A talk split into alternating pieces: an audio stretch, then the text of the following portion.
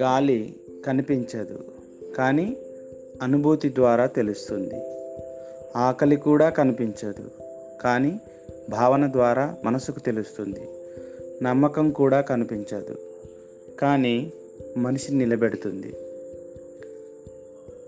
భగవంతుడు అనే ఒక అనిర్ అనిర్వచనీయమైన శక్తి కూడా ఇలాంటిదే.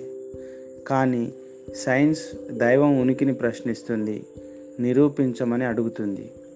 ఎక్కడైతే సైన్స్కి కూడా అందని అద్భుతం జరుగుతుందో ఇతరులు దానిని దైవం దైవత్వం అంటారు. అందుకే సైన్స్ అంతమైన చోటనే ఆధ్యాత్మికత ప్రారంభం అవుతుందనుకుంటున్నాను. భగవంతుడు భగవంతునికి భక్తుడు భగవంతునికి మొక్కులు దైవం పేరు మీద విరాళాలు చెల్లించుకుంటూ కనిపించని దైవం సహాయాన్ని ఆశిస్తాడు. కానీ వ్యక్తులలోని భగవంతుడిని చూడడు. మందిరాలు మసీదులు చర్చిల నిర్మాణాల ద్వారా నిర్మించటం వలన భగవంతుడు తనకు సహాయం చేస్తాడు అని అనుకుంటాడు. కానీ వ్యక్తుల యొక్క శరీరాలను పవిత్ర మందిరాలుగా చూడడు. కానీ అదే వ్యక్తి తన ప్రాణాలని ఎవరైనా కాపాడినప్పుడు మాత్రం ఆ వ్యక్తిని దైవంలాగా కాపాడావు. నువ్వే నా దేవుడివి అంటాడు.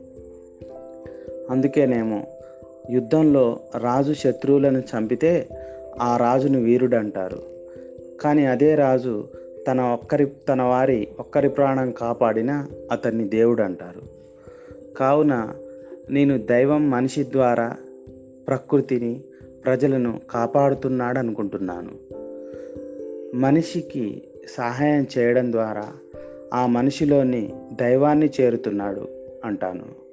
కావున ఎవరైతే మనిషిలో దైవాన్ని మానవ సేవలో దైవత్వాన్ని అనుభూతి చెందుతున్నాడో అతడు ఎక్కడ ఉన్నా స్వర్గాన్ని అనుభూ అనుభూతి చెందుతున్నాడనే నేను అంటాను అందుకనే మానవ సేవే మాధవ సేవ అన్నారు.